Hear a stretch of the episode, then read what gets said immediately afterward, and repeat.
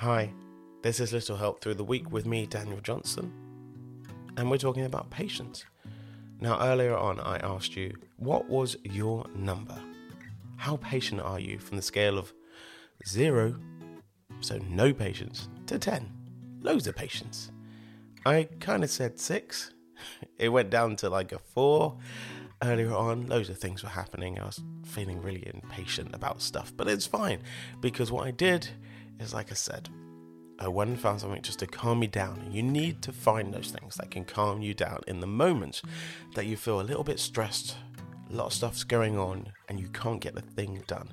Too many distractions as well. Like we're always on technology, there's things going on, feel like we're missing out, and all those sort of things. But what we're trying to do is get things done. And the best way of doing that is to have as much patience as you can. Now, I'm probably on about a seven actually. Things are going okay. There are always things that are getting in the way, but it's fine. That is life. Be okay with that because it is super important to just take those beats. Breathe in and breathe out. We've done that a few times. It's really simple.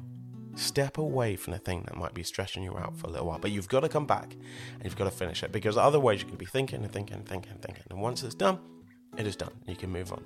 But if it's not done, all you're doing is thinking about that same situation and you haven't got any further down the line that you need to get down. So, hopefully, we've improved your number, whatever it was on Tuesday, and we're moving forward and working out what calms you down so you can get on and do the things you need to do.